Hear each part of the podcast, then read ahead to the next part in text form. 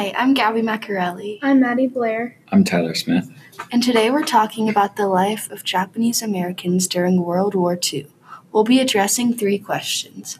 One, how did life change for this group of people in the United States? Two, why did life change for this group of people? Three, what lasting impacts did this change have for this group of people? To answer the first question, Japanese Americans were treated very poorly during World War I. The root of this problem stemmed from the Pearl Harbor attack, when Japan bombed our U.S. military bases.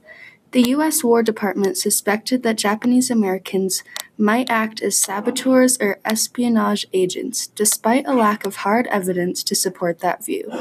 In response, they detained all Japanese Americans, about 117,000 total.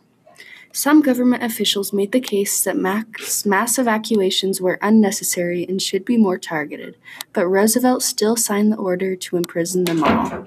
Anyone who was at least one sixteenth Japanese was evacuated, including 17,000 children as well under 10, as well as several thousand elderly and handicapped.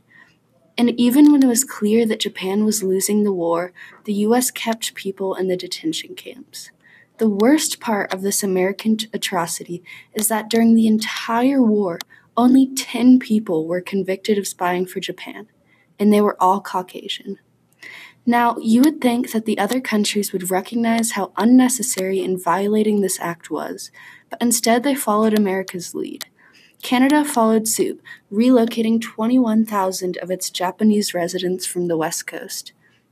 Mexico enacted its own version, and eventually 2,264 more people of Japanese descent were removed from Peru, Brazil, Chile, and Argentina to the United States.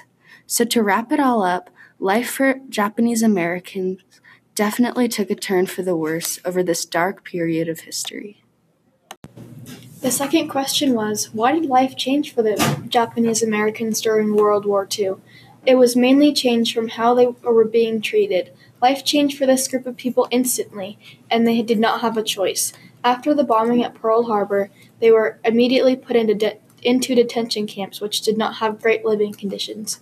The U.S. put them in camps because the government thought that they were being they were trying to spy on the U.S. for more information on how to attack. This was wrong because it was not the Japanese who were spying on us we learned that they were not Japanese at all. The Japanese were made the best the Japanese made the best of the situation by setting up schools, churches, farms, and newspapers. Children played sports and engaged in various activities. They were tired from com- they were they really tried to form communities while in these camps because even if they had nothing, at least they had each other. Much later, 1988, the people were paid reparations from the U.S. because the government felt bad about treating them so badly. Every Japanese American who survived the detention camps were paid $20,000 as an apology. Life changed for this group of people in many ways, but it turns out they were not guilty. The third question was What lasting impact did this change have for this group of people? Even though these camps were in use 70 years ago, the impacts are still seen to today. When the Japanese Exclusion Act was revoked in 1945, the inhabitants were released. Their economic prospects were mark- markedly and forever changed.